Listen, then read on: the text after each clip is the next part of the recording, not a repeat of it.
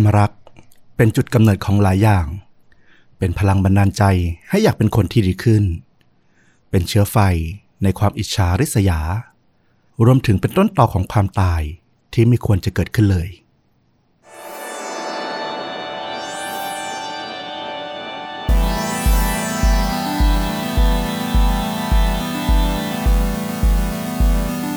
สวัสดีครับ สวัสดีครับ ค่าจริงยิ่งกว่าหนังพอดแคสต์จากช่องชนดูดะอยู่กับต้อมครับ แล้วก็ฟลุกครับ กับหนึ่งเหตุการณ์ฆาตกรรมจริงสุดเข้มข้น พร้อมการแนะนำภาพยนตร์ที่มีเนื้อหา ใกล้เคียงกับเรื่องจริงนะครับผม วันนี้ก็ต้องขออนุญาตประชาสัมพันธ์นะ ทุกคนที่ติดตามชนดูดาอยู่สามารถร่วมสนุกกับกิจกรรม ฉลอง 50,000 ซับบน YouTube ของเราได้นะ ง่ายๆเลยไม่ซับซ้อนนะครับ แค่ ไปที่หน้า Facebook นะเซิร์ชหาเพจชนดูดะ กดติดตามนะครับ แล้วก็ดูที่โพสต์ปักหมุดของเราเลย ก็ง่ายๆ แค่คอมเมนต์บอกเราหน่อยว่าชอบตอนไหนของพอดแคสต์จากชนดูดะมากที่สุด แค่นี้เลยก็คือเราจะเอาชื่อทุกคนที่มาคอมเมนต์เลย มาใส่โปรแกรมแล้วก็กดออกมา 15 รายชื่อเป็นของใครก็รับกระบอกน้ำโชดูดะไปได้เลยนะครับผม แล้วเดี๋ยววันอาทิตย์ ที่จะถึงนี้นะ 20 กุมภานะ เราก็จะมาประกาศชื่อผู้โชคดี อันนี้ใครก็เล่นได้เนาะใครก็เล่นได้ไม่จำเป็นต้องเป็นสมาชิกช่องนะ คือแค่ขอให้ติดตามชนดูดะนะครับ จนเรามาถึง 50,000 ซับเนี่ย อยากจะตอบแทนคุณผู้ฟังทุกท่านเลย เข้ามาเล่นกันเยอะๆ ได้เลยที่หน้า Facebook ชนดูดะนะครับผม เอาละวันนี้เรื่องราวของฟลุกเป็นแบบไหนมาอย่างไรครับ เนื่องจากมันลงวันวาเลนไทน์พอดีเนาะก็เลยไปหาเรื่องราวที่มันเกี่ยวกับความรัก แล้วก็ความสัมพันธ์ในหลาย ๆ รูปแบบนะ แล้วก็มันก็เป็นชนวนของความตายที่ไม่คาดคิดเหมือนกัน เราจะพากันไปที่เมืองที่ชื่อว่าพิตสเบิร์กนะ พูดถึงพิตสเบิร์กเนี่ยอาจจะนึกถึงเมืองใหญ่ที่อยู่ในรัฐเพนซิลเวเนีย ซึ่งก็จะอยู่ฝั่งตะวันออกของอเมริกา แต่ว่าอันเนี้ยที่เรากำลังเล่าถึงเนี่ยไม่ใช่นะ เป็นเมือง ชื่อพิตสเบิร์กเหมือนกัน แต่ว่าอยู่ในอ่าวซานฟรานซิสโก อยู่ในรัฐแคลิฟอร์เนีย ก็ฝั่งตะวันตกของอเมริกา เรียกว่าคนละฝั่งเลย ที่เมืองนี้เป็นเมืองเล็กๆ ที่มีประชากรประมาณ 60,000 คน ถือว่าก็ไม่ได้ใหญ่นะในอเมริกา ที่พิตสเบิร์กเนี่ยก็จะมีคู่หูตำรวจที่มีชื่อเสียงประจำแผนกคดีฆาตกรรมอยู่คู่หนึ่ง เขามีชื่อว่านักสืบจอห์นโคนาตี้แล้วก็นักสืบเรย์จัคโคเมลี่ซึ่งเราจะขอเรียกย่อๆว่าจอห์นกับเรย์นะ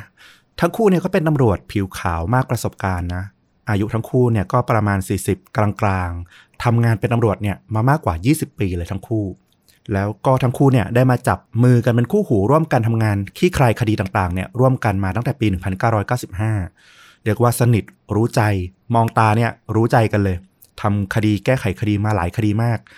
แม้กระทั่งครอบครัวของทั้งคู่เองเนี่ยนะภรรยาแล้วก็ลูกๆเนี่ยต่างก็รู้จักแล้วก็สนิทสนมกันเป็นอย่างดีด้วย คือถ้าดูหนังตำรวจมาเยอะๆ จะรู้เลยว่า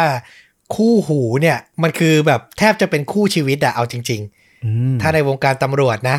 ดูหนังมาเยอะพอจะเห็นอยู่คือเขาผูกพันกันมากอะใช่เลยอย่างที่ต้อมพูด ในสอนอของเขตคอนทราคอสตาคา u ตี้เนี่ย ซึ่งทั้งคู่ทำงานอยู่เนี่ยนะ ต่างก็รู้ดีว่า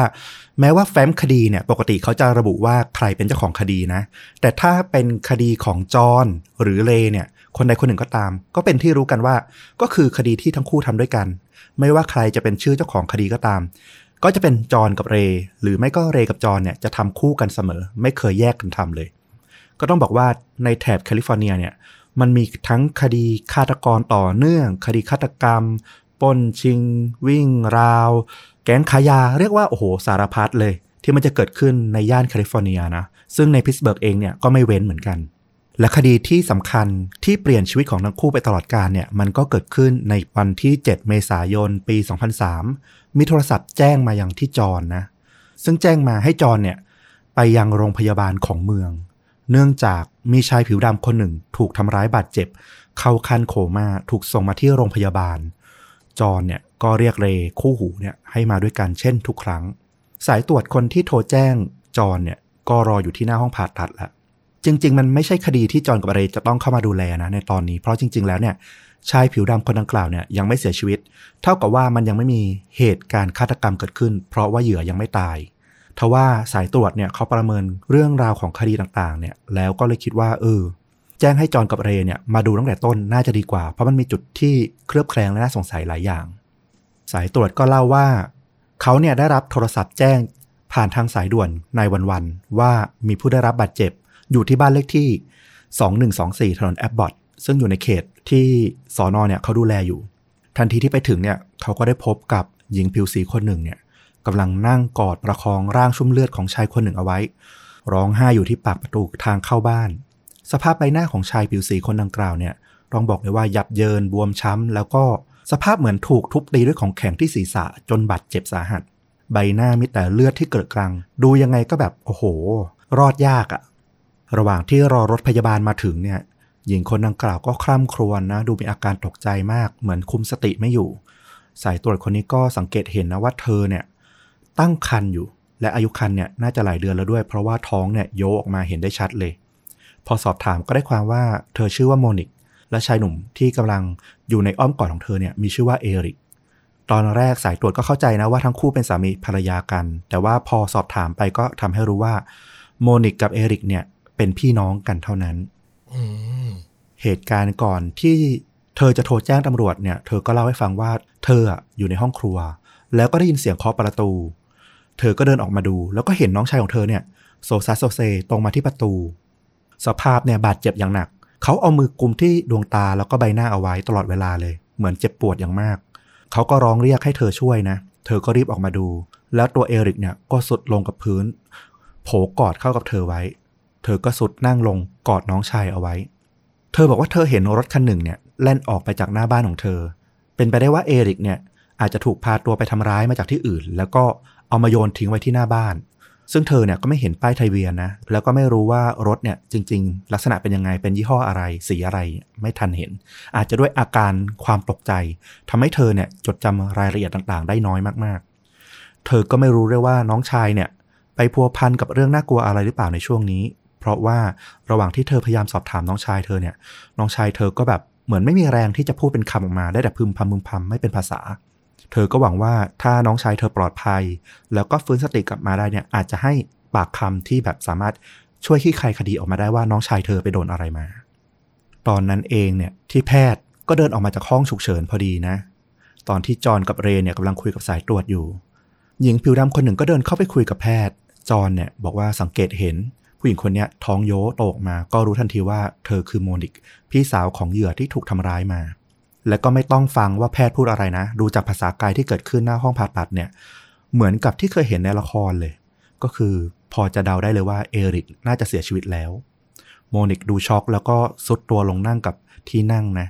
ตอนนี้คดีมันก็ได้เปลี่ยนจากคดีทำร้ายร่างกายมาเป็นคดีฆาตกรรมเรียบร้อย ก็เป็นความรับผิดชอบที่จอห์นและเลเนี่ยจะต้องดูแลอย่างเต็มที่ เดี๋ยวเราขอย้อนนิดนึงนะ เมื่อกี้ที่อธิบายเหตุการณ์ที่เกิดขึ้นมาก็คือ เป็นตำรวจท้องที่ที่แจ้งคู่หูแผนกฆาตกรรมไปตอนแรกเล่าให้ฟังถูกไหมถูกต้อง แต่อันเนี้ยคือจอห์นเพิ่งเห็นตัวจริงของพี่สาวที่ท้องอยู่ครั้งแรกโอเค ใช่ถูกต้องเลย จอห์นกับเรนเนี่ยเขาก็มักจะเล่นบทตำรวจเลวตำรวจดีนะ ก็เป็นวิธีการสืบสวนที่ตำรวจมักจะใช้ แล้วก็เคยเห็นคุ้นชินในหนังในละครต่างๆ คนหนึ่งเนี่ยก็จะใช้คำพูดแล้วก็ภาษากายที่แบบเหมือนข่มขู่ให้สารภาพอะไรประมาณนี้ ส่วนอีกคนเนี่ยก็จะมาแนวแบบคนดีปลอบโยนผู้สุภาพ เพื่อทำให้คนที่ถูกสอบสวนเนี่ยไว้ใจ บุคลิกที่ดูดิบแข็งก้าวเนี่ยของจอนก็ทำให้เขาเนี่ยมักจะถูกเรย์บอกให้เล่นเป็นตำรวจเลวทุกครั้งในขณะที่เรย์เนี่ยเขาก็เป็นชายผิวขาวไว้หนวด หน้าตาดูมีรอยยิ้มแล้วก็ดูหัวเราะง่าย เขาแต่งตัวเนี้ยบก็เหมาะกับบทตำรวจดีมาก ทั้งคู่เนี่ยเหมือนเรียกว่า เล่นเข้าขากันในบทตำรวจดีตำรวจเลวมาตลอด จอนเนี่ยเดินเข้าไปสอบถามโมนิกถึงเหตุการณ์ที่เกิดขึ้นก่อนหน้านี้นะ ว่าจะตรงกับที่สายตรวจเนี่ยได้เล่ามาให้ฟังหรือเปล่าเผื่อมีอะไรตกหล่นไป แล้วก็มีบางจุดเนี่ยที่เขายังรู้สึกมันคาใจแล้วก็อยากถามให้หายข้องใจไปเสีย จอนก็เดินเข้าไปถามโมนิกว่าเออ ผมเสียใจกับเรื่องน้องชายของคุณด้วยนะ แต่ว่าตอนเนี้ยผมมีคำถามที่จะต้องถามคุณเล็กน้อยก่อน ตัวโมนิกเองเนี่ย เพิ่งรู้ว่าน้องชายเสียชีวิต แล้วอยู่ดีๆก็มีชายสองคนแปลกหน้าตัวใหญ่เดินเข้ามาคุยเนี่ยก็ตกใจเล็กน้อยนะ ก่อนที่จะแบบเริ่มตั้งสติได้ว่าอ๋อเป็นตำรวจมาสอบถามเกี่ยวกับเรื่องคดี แต่เธอเองก็ยังทำหน้าไม่ถูกนะว่าจะควรทำหน้ายังไงดี ในทางหนึ่งเธอก็ยังสับสนเรื่องที่เพิ่งเสียน้องชายไป อีกทางหนึ่งก็เธอก็รู้สึกว่าเออ เรื่องเนี้ยมันมีรายละเอียดที่จะต้องเล่าเยอะแต่ว่าเธอจดจำอะไรแทบไม่ได้เลยจอห์นก็ถามกับโมนิกว่า ตอนที่เอริกเนี่ย มาถึงที่ประตูบ้านเนี่ย คุณยังอยู่ในครัว ถ้าอย่างนั้นแล้วเนี่ย คุณน่ะ เห็นรถคันที่มาทิ้งน้องชายคุณได้ยังไง โมนิกเองก็ดูแบบสับสนกับความทรงจำของเธอนะ เธอก็ตอบด้วยเสียงสั่นพร่าพร้อมน้ำตาว่า เธอเองก็ไม่แน่ใจเหมือนกัน เพราะจริงๆ แล้วเนี่ยเธออาจจะแค่ได้ยินเสียงรถแล่นออกไปจากหน้าบ้านก็ได้ เธอไม่ได้เห็นรถเลยด้วยซ้ำจอนก็เลยถามบี้ไปถึงเรื่องอื่นๆ อีกนะว่าแบบมีพยานคนอื่นเห็นรถคันนั้นไหม คุณพักอยู่ที่บ้านกับใครบ้าง มีใครคนอื่นอยู่ที่บ้านหรือเปล่า แล้วน้องชายคุณเนี่ยบอกไหมว่าเขาไปยุ่งเกี่ยวกับอะไรอยู่ในช่วงนี้ โมนิกก็ได้แต่ตอบว่าจำไม่ได้บ้าง หรือว่าไม่รู้บ้าง จนในที่สุดเนี่ยเรที่เล่นบทตำรวจดีเนี่ย ก็ต้องเข้ามายั้งคู่ของเขานะ ว่าเออไลบีเกินเยอะเกินไปละโมนิกเองเนี่ยก็เพิ่งเสียน้องชายไป แถมเธอเองยังตั้งครรภ์ท้องแก่อยู่อีก เธอน่าจะอยู่ในอาการที่ไม่สามารถให้ปากคำหรือให้ข้อมูลที่ถูกต้องได้นะจอนก็เลยยอมแยกออกมา พร้อมกับความรู้สึกสงสัยต่างๆ ที่มันยังคาอยู่ในหัว เขารู้สึกว่าน้ำเสียงที่เธอเล่าอะ มันเหมือนกับคนที่พูดถึงเรื่องของคนแปลกหน้าคนอื่นๆอะ ซึ่งไม่ใช่เรื่องราวของน้องชายของเธอ ตอนนี้จอห์นสงสัยว่าความสัมพันธ์ระหว่างเธอกับน้องชายเนี่ย มันดูห่างเหินกันมากกว่าที่คิด ทั้งคู่อาจจะเป็นพี่น้องที่ไม่ได้สนิทกันมากนัก ตอนนี้เนี่ยทั้งคู่ก็ตัดสินใจ ตามสายตรวจเนี่ยกลับไปยังบ้านของโมนิก เพื่อไปดูสถานที่ที่เอริกเนี่ยตายนะ กว่าจะมาถึงที่บ้านของโมนิกเนี่ยก็ช่วงค่ำละฟ้ามืดลงจนแบบมองอะไรสำรวจอะไรได้ยากละ แต่ตำรวจเองก็ต้องเร่งเก็บพิสูจน์หลักฐานต่างๆ ก่อนที่มันจะหายไปหรือว่ามันอาจจะจางลงไป จนเก็บได้ยาก เรก็เอาไฟฉายเนี่ยส่องไปตามพื้นทางเดินหน้าบ้านนะ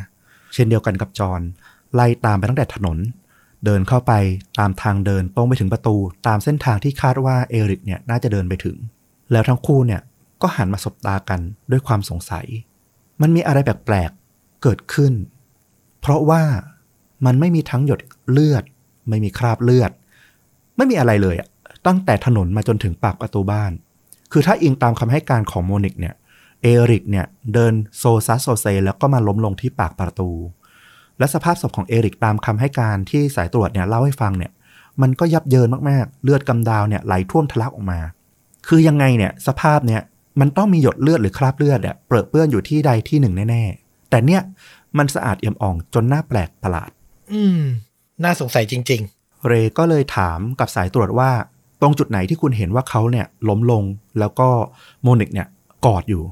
สายตรวจก็ชี้ให้ดูว่าเออ มันเป็นตรงปากประตูหน้าบ้านเลย แต่มันก็เหมือนกับที่ทางเดินที่ผ่านมา ทั้งตรงปากประตูรวมถึงข้างในบ้านด้วย ตรงใกล้ๆกับประตูเนี่ย ไม่เห็นเลือดกระเซ็นหรือแม้แต่แบบหยดเลือดอะไร แม้แต่เล็กน้อยเนี่ยก็ไม่มีเลย สายตรวจก็ให้ข้อมูลเพิ่มว่า ตอนที่เขาเนี่ยโทรแจ้งให้รถของโรงพยาบาลเนี่ยมารับเอริกไปเนี่ยโมนิกะไม่ได้ขึ้นรถพยาบาลตามไปด้วยนะ เธอขอขับรถตามไปทีหลัง คาดว่าเธออาจจะทำความสะอาดบ้านก่อน แล้วก็ออกตามไป เรก็ก้มตัวลงใกล้กับพื้นนะจุดที่เอริกเคยนอนอยู่นะ เขาก็ได้กลิ่นน้ำยาทำความสะอาดแบบสูตรเข้มข้นน่ะลอยจางๆมา จอนก็เริ่มรู้สึกทะแม่งทะแม่งกับสิ่งที่เกิดขึ้นละ พี่สาวที่เพิ่งเห็นน้องชายตัวเองอะ น้องชายแท้ๆเนี่ย เลือดท่วมทะลัก อาการปางตายเนี่ย แล้วกำลังถูกพาส่งโรงพยาบาล เธอยังมีกระใจที่จะทำความสะอาดบ้าน ด้วยน้ำยาทำความสะอาด สูตรเข้มข้น เพื่อทำลายหลักฐานทุกอย่างเนี่ย จนแบบตำรวจเก็บหลักฐานคราบเลือดไม่ได้เลยเนี่ย ขนาดนั้นเลยเหรอ ถูกดูไม่มีเหตุผลไม่ make sense แล้วก็แบบ ทำไปเพื่อวัตถุประสงค์บางอย่างที่ไม่ค่อยบริสุทธิ์นัก อืม และที่น่าสนใจก็คือ ถึงหยดเลือดในบ้านเนี่ย มันจะถูกเช็ดถูออกไปจนตรวจไม่ได้ก็ตามอะ แต่ตั้งแต่พื้นปูนหน้าบ้าน สนามหญ้าอะไรต่ออะไรไม่ก็ตามเนี่ย ที่มันอยู่หน้าบ้านอะ ที่มันควรจะมีหยดเลือดอยู่อะ มันก็ไม่มี อืม ตอนเนี้ยจอห์นกับเรย์ก็สันนิษฐานได้แต่เพียงว่า ถ้าเอริกเนี่ย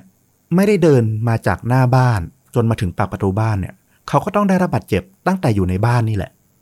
ตำรวจก็เปลี่ยนมาช่วยกันเก็บหลักฐานภายในบ้านแทนนะ ตามความเห็นของจอห์นกับเรย์ซึ่งเป็นนักสืบในแผนกคดีฆาตกรรมโดยตรง ตัวจอห์นเนี่ยเขาก็เดินสำรวจในบ้านก็ไปพบกางเกงยีน ทรงผู้ชายตัวหนึ่งพาดเก้าอี้ไว้ เขาก็จำได้ว่ามีช่วงหนึ่งตอนที่เขาถามโมนิกเนี่ยว่าเธออยู่บ้านคนเดียวหรือเปล่าเนี่ยโมนิกบอกว่าเธออยู่บ้านเพียงลำพังนะ แต่เรย์ก็แย้งว่า เฮ้ย ก็เป็นไปได้นะว่ากางเกงตัวเนี้ยมันอาจจะเป็นของเอริกก็ได้ เพราะเขาเป็นพี่น้องกันเอริกอาจจะมานอนบ้านโมนิกเป็นบางครั้งบางคราวแล้วก็ทิ้งกางเกงเอาไว้ก็ได้ทว่าพอจอนเนี่ยกางกางเกงออกมาดูเนี่ยก็รู้ว่าโอ้โหขนาดกางเกงเนี่ยมันใหญ่นะ เทียบกับขนาดตัวของเอริกเนี่ยที่ดูผอมบางแล้วเนี่ยมันไม่น่าจะเข้ากันสักเท่าไหร่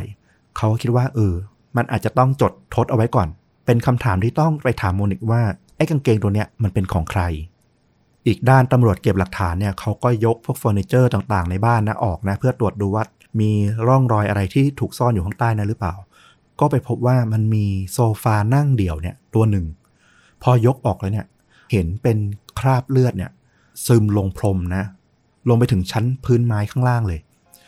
ตรงนี้ก็เป็นจุดที่คงต้องรอถามโมนิกเหมือนกันว่าไอ้คราบเลือดเนี่ยมันเกิดขึ้นได้ยังไง แล้วมันเกิดขึ้นตั้งแต่เมื่อไหร่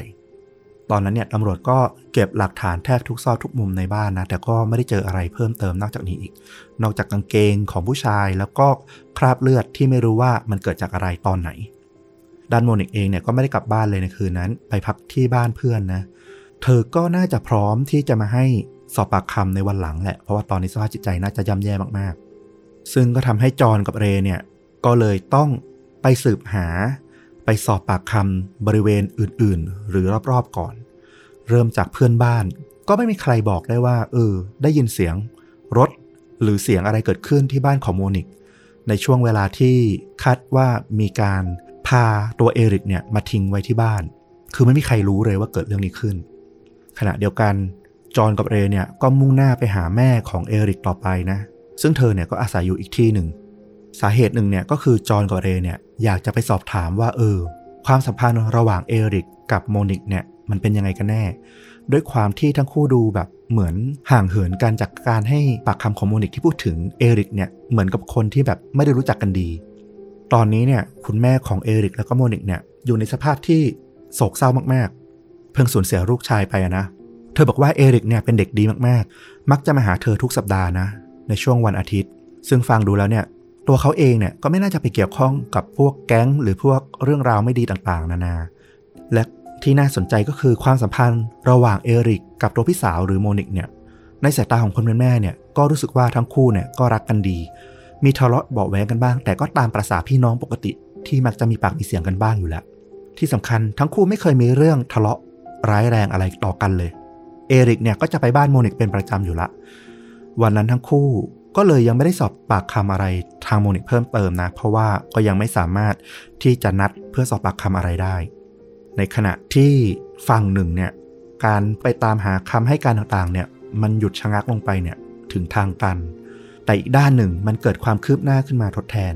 นั่นก็คือทางนิติเวชที่ชันสูตรพลิกศพเอริกเนี่ยก็โทรเรียกให้จอห์นแล้วก็เรย์เนี่ยเข้าไปพบ มีบางอย่างที่ทุกคนเนี่ยเข้าใจผิดมาตลอดเลย เกี่ยวกับการตายของเอริก เอริกเนี่ยไม่ได้ถูกของแข็งทุบตีที่ใบหน้าจนตาย แต่แผลที่เบ้าตาซ้ายเนี่ยที่มันบอบช้ำมากๆ แล้วก็เลือดไหลทะลักออกมาเนี่ย มีทั้งจมูกทั้งปากเนี่ย รวมถึงที่เบ้าตาด้วยเนี่ย มันคือแผลถูกยิง โอ้จากการตรวจเขม่าวดินปืนเนี่ยพบว่าผิวบริเวณรอบเบ้าตาซ้ายเนี่ย มันมีลักษณะเกรียมไหมคาดว่าต้องถูกยิงจากระยะประชิด วิถีกระสุนเนี่ย พุ่งตรงจากมุมบนเฉียงลงล่างนะ ผ่านลูกตาเนี่ย ลงไปจนกระสุนเนี่ยมันไปคาอยู่ที่ด้านหลังของคอนะ แล้วกระสุนเนี่ยมันก็คาไว้ไม่ได้ทะลุออกมา เอริกซึ่งตอนนั้นเนี่ยก็คงแบบบาดเจ็บสาหัส พูดไม่เป็นภาษาเนี่ย แล้วก็กลุ่มตาซ้ายไว้ตลอดเนี่ย ก็อาจจะทำให้ทางตำรวจ แล้วก็ทางรถพยาบาลที่มาถึงเนี่ยประเมินสถานการณ์ผิดไปว่าเขาเนี่ยจริง ๆ แล้วเนี่ยถูกยิง แล้วก็อยู่ในขีดอันตรายที่ต้องเร่งช่วยชีวิตอย่างเร่งด่วน อาจจะเป็นสาเหตุที่ทำให้เขาเนี่ยเสียชีวิตไปในที่สุด คือจริงๆอะถ้ารู้ก่อนว่าอ๋อถูกยิงเนี่ยอาจจะได้รับการปฐมพยาบาลหรือช่วยชีวิตได้ทันท่วงทีมากกว่านี้ คืออันนี้เขาเข้าใจกันหมดว่าแบบแค่โดนทำร้าย โดนทุบตีที่บริเวณตาอะไรอย่างงี้ใช่ไหมใช่ เพราะว่าตัวบาดแผลมันไม่ชัด มันทะลุดวงตาเข้าไปพอดี แล้วตัวโมนิกเองอะก็บอกว่าน้องถูกซ้อมมา ก็ไม่มีใครคาดคิดว่าจะถูกยิงมา แล้วก็ทางแพทย์เนี่ยเขาก็บอกว่าจริง ๆ แล้วเนี่ยสภาพของตัวบาดแผลเนี่ยมันสาหัสมากๆเหมือนกัน มันอาจจะตายตั้งแต่แบบถูกยิงเลยก็ได้ แต่ว่าตอนที่สายตรวจมาถึงเนี่ยเขาก็บอกว่าเออเขาก็ยังเห็นแบบเหมือนพังงาบพังงาบยังหายใจอยู่ อืมจอห์นกับเรย์เนี่ยก็ได้ฟังคำวินิจฉัยของทางแพทย์ที่ชนสูตรพลิกศพเนี่ย ก็ได้แต่มองหน้ากันนะคำให้การของโมนิกทั้งหมดตอนนี้เนี่ยมันมีแต่คำโกหกทั้งหมดเลย มันไม่สอดคล้องกับหลักฐานที่มันเกิดขึ้น ตั้งแต่เรื่องสถานที่ที่เกิดเหตุ ว่าตอนนี้จริง ๆ แล้วมันน่าจะเกิดในบ้าน แถมถ้าเอริกถูกยิงตายด้วยเนี่ย ก็น่าจะเป็นจากบริเวณที่พบโซฟาที่มีเลือดอยู่ เพราะว่าเขาน่าจะนั่งอยู่ แล้วถูกใครสักคนเนี่ยที่ยืนตรงหน้าเนี่ยจ่อยิงในระยะประชิด และถ้าถูกยิงในบ้านเนี่ย มันจะมีทางไปไม่ได้เหรอที่โมนิกเนี่ย ถ้าอยู่บ้านแล้วจะไม่รู้ว่าเกิดอะไรขึ้น มันต้องมีเสียงดังเกิดขึ้น แต่คราวนี้เนี่ย ถ้าเธอไม่อยู่บ้าน มันก็จะกลายเป็น เธอโกหกทั้งหมดมาอีกว่า เออ ตอนนั้นอะเธออยู่ในครัว คือไม่ว่าจะทางไหนอะมันก็ทำให้ตัวโมนิกเนี่ยดูน่าสงสัยไปหมดอืมนอกจากนี้เนี่ยในบ้านอะมันยังไม่พบร่องรอยของการต่อสู้อะไรกันกับคนร้ายอะเนาะก็เลยเดาได้ว่าคนร้ายที่มายิงเนี่ย จะต้องรู้จักกับตัวเอริกเป็นอย่างดีด้วย คือเอริกต้องคาดไม่ถึงว่าจะโดนยิงอะ ใช่ทำให้เขาเนี่ยไม่สามารถปกป้องตัวเองได้เลย ตอนนี้เนี่ยมันก็ไม่รู้แค่เหตุผลแรงจูงใจนะว่าเบื้องหลังว่ามันเกิดอะไรขึ้น แต่ความ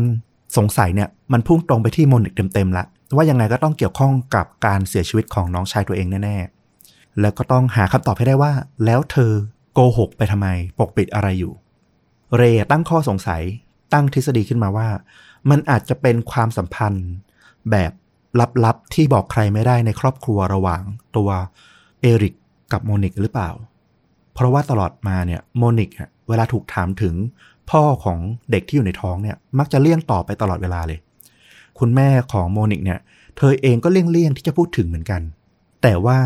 จอห์นเองอะกลับมองว่าไอ้ทฤษฎีของเรเนี่ย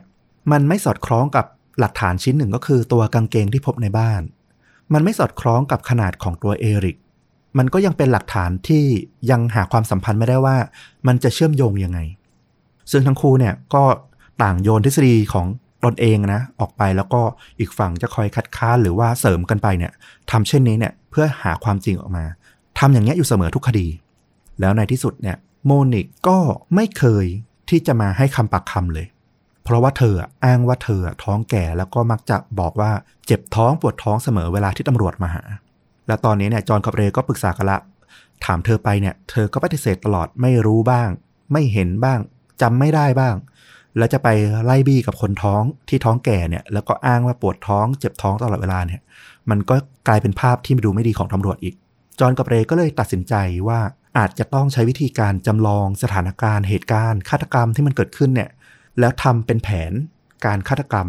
เพื่อยื่นให้กับอายการเนี่ยเอาไปใช้ในการทำเรื่องสั่งฟ้อง เพื่อให้เห็นว่าคำให้การของโมนิกเนี่ยมันมีข้อที่น่าสงสัย แล้วก็ต้องไปชี้แจงขัดแย้งเนี่ยภายในศาลก็คือหวังว่าไปสู้กันในศาลละ ใช้การคาดคั้นเนี่ยน่าจะไม่สำเร็จทว่าวิธีการที่จะไปจำลองสถานการณ์เนี่ย เพื่อจำลองว่าถูกยิงยังไงล้มยังไง มีเลือดตรงนี้ได้ยังไงอะไรพวกนี้เนี่ย มันติดปัญหาอยู่ข้อหนึ่งก็คือ มันควรจะใช้สถานที่จริง ถึงจะแม่นยำที่สุด แต่ตอนนี้เนี่ย ถ้าจะไปขออนุญาตจากโมนิก มันก็เป็นไปได้ยาก เพราะว่าแม้แต่สอบปากคำอะเธอยังไม่ให้ความร่วมมือเลย นับภาษาอะไรกับการขออนุญาตที่จะใช้บ้านของเธอเนี่ยจำลองเหตุการณ์ฆาตกรรม แต่แล้วเนี่ยจอห์นก็ไปพบช่องโหว่จุดหนึ่ง ขึ้นมาก็คือตัวโฉนดที่ดินของบ้านโมนิกเนี่ยเขาไปพบว่าจริง ๆ แล้วเนี่ยมันไม่ใช่บ้านของโมนิกแต่มันเป็นบ้านเช่าที่มีชื่อคนอื่นเนี่ยเป็นเจ้าของ คือถึงโมนิกจะไม่อนุญาตให้ตำรวจเข้าไป แต่ถ้าตำรวจเนี่ยไปขอความยินยอมจากทางเจ้าของบ้านตัวจริงเนี่ยโมนิกก็ว่าอะไรไม่ได้อยู่ดี ซึ่งตรงนี้เนี่ยเป็นความหวังสุดท้ายของระหว่างจอนกับเรย์ละที่จะพอหาหลักฐานที่แบบดูเป็นไปได้มากที่สุดเนี่ยเพื่อเอาไปยื่นฟ้องในชั้นศาลต่อไปทว่าการจำลองเหตุการณ์ฆาตกรรมเนี่ยมันก็ต้องชะงักลงกระทันหัน เพราะว่าวันที่ 14 เมษายนเนี่ย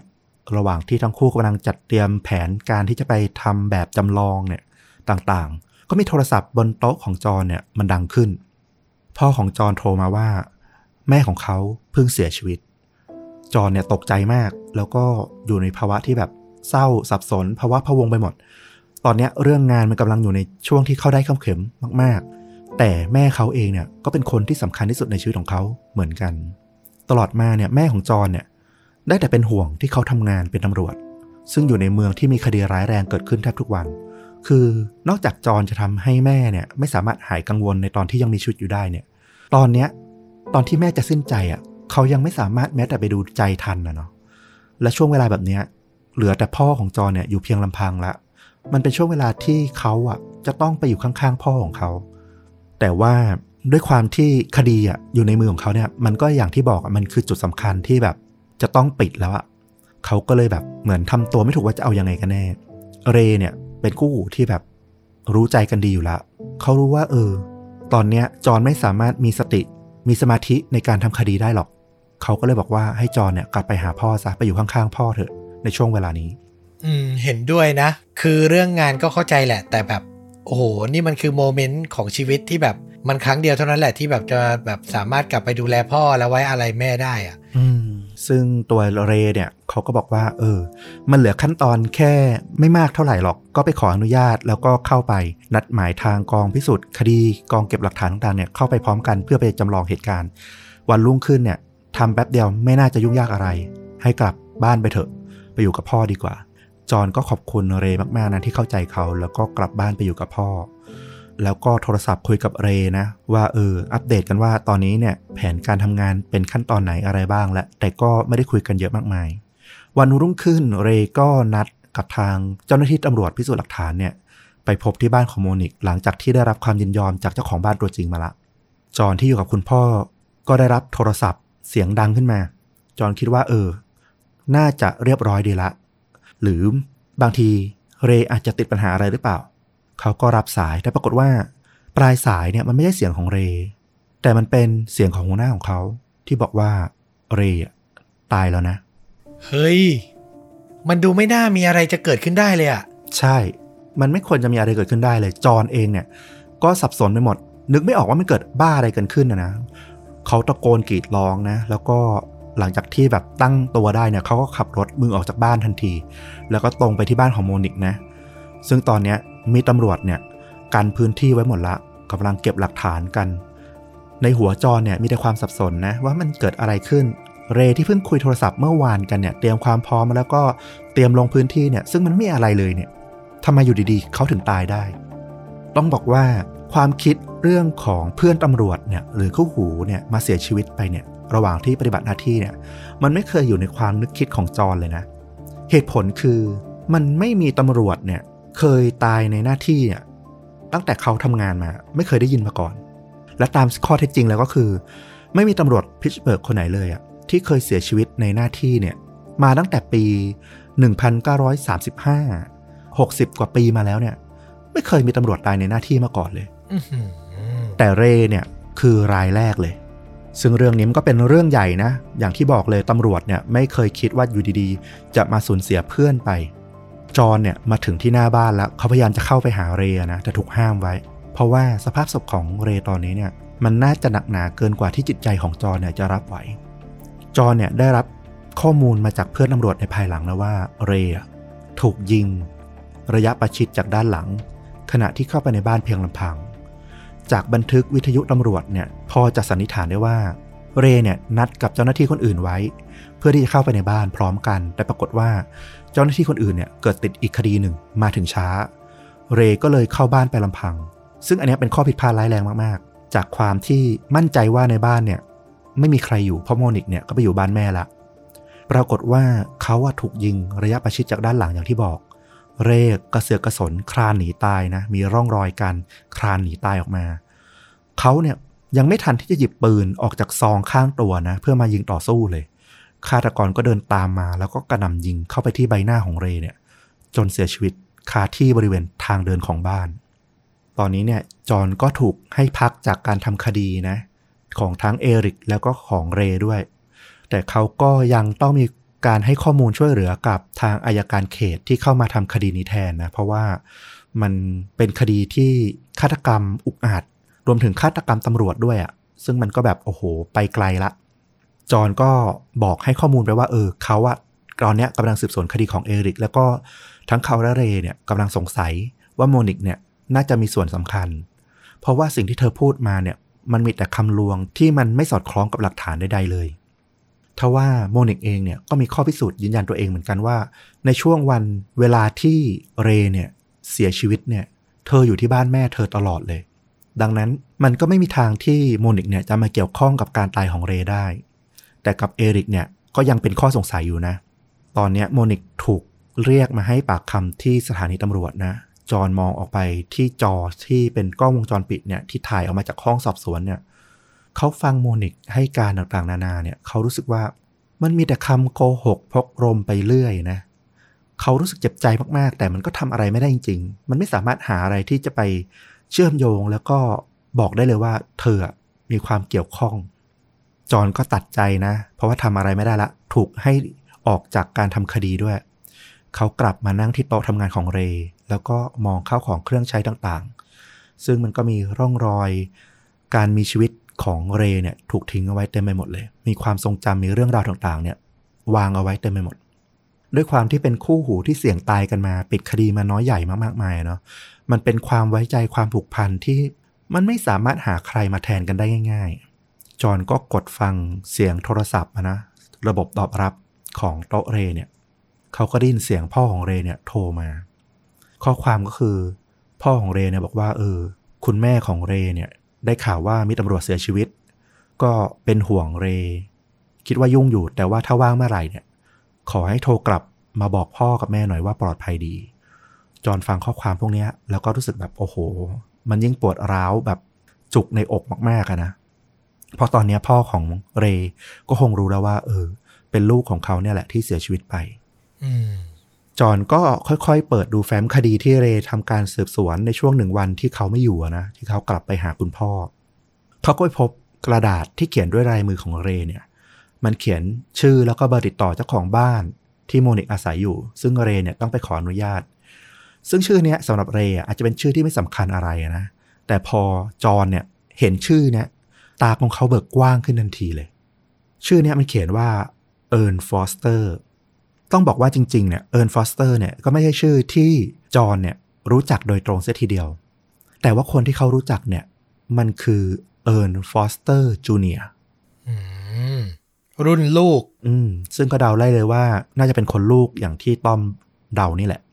เอิร์นจูเนียเนี่ย เป็นชายผิวสีที่มีคดีติดตัวเยอะมาก เขาบอกว่าตอนเนี้ยมีคดีคาอยู่ระหว่างภาคทันด้วยนะ ถึง 3 คดีที่อาจจะไปถึงจำคุกตลอดชีวิตหรือแบบ มีโทษประหารชีวิตได้เลยอะขนาดนั้นเลย เขาเคยมีประวัติขับรถพุ่งชนใส่ตำรวจมาก่อน พัวพันการค้ายารวมถึงการใช้ความรุนแรงต่างๆ นานา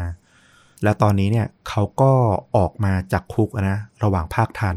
แล้วก็ช่วยพ่อของเขาเนี่ยดูแลบ้านเช่า ซ่อมแซม แล้วก็ทำสวนบ้านเช่าที่โมนิกอาศัยอยู่ตรงนี้เนี่ยก็ทำให้จอห์นเนี่ยสามารถผูกเรื่องได้คร่าวๆว่าเออเป็นไปได้ไหมว่า โมนิกกับเอิร์นจูเนียร์เนี่ยน่าจะได้พบรู้จักกันที่บ้านเช่านี้แหละ และบางทีพ่อของลูกในท้องของโมนิกเนี่ยก็อาจจะเป็นเอิร์นจูเนียร์เองนี่แหละ แต่ตอนนี้เนี่ยมันก็อยู่ในขั้นตอนที่ได้แต่สงสัยนะ ว่าอาจจะเกี่ยวข้องหรือเป็นไปได้ การที่จะเอาชื่อของเอิร์นจูเนียไปหลอกถามโมนิกที่อยู่ในห้องสอบสวนตอนนี้เนี่ยมันอาจจะเป็นการโยนเบาะแสสำคัญทิ้งไปเฉยๆเลยก็ได้ เพราะจอห์นมองว่า ขนาด น้องชายเธอตายต่อหน้าต่อตา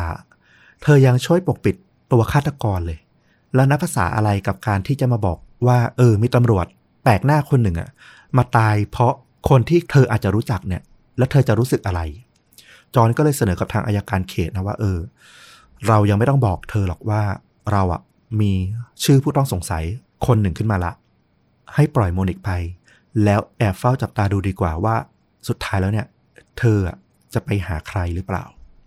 ซึ่งเขาก็คาดเดาว่าเอิร์นจูเนียร์เนี่ยน่าจะเป็นเป้าหมายที่โมนิกน่าจะต้องไปหาในช่วงเวลาใดช่วงเวลาหนึ่งแน่นอน โมนิกก็ได้รับการปล่อยตัวนะ จอห์นบอกว่า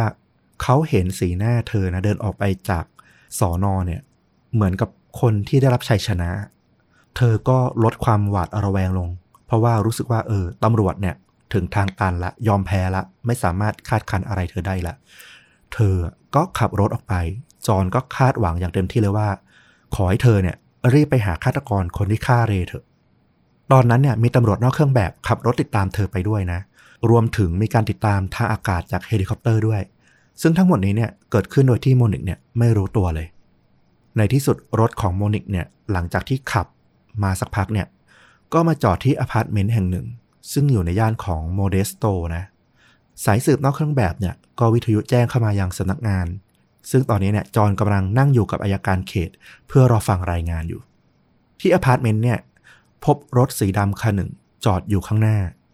จอห์นเนี่ยก็ให้ข้อมูลเลยว่า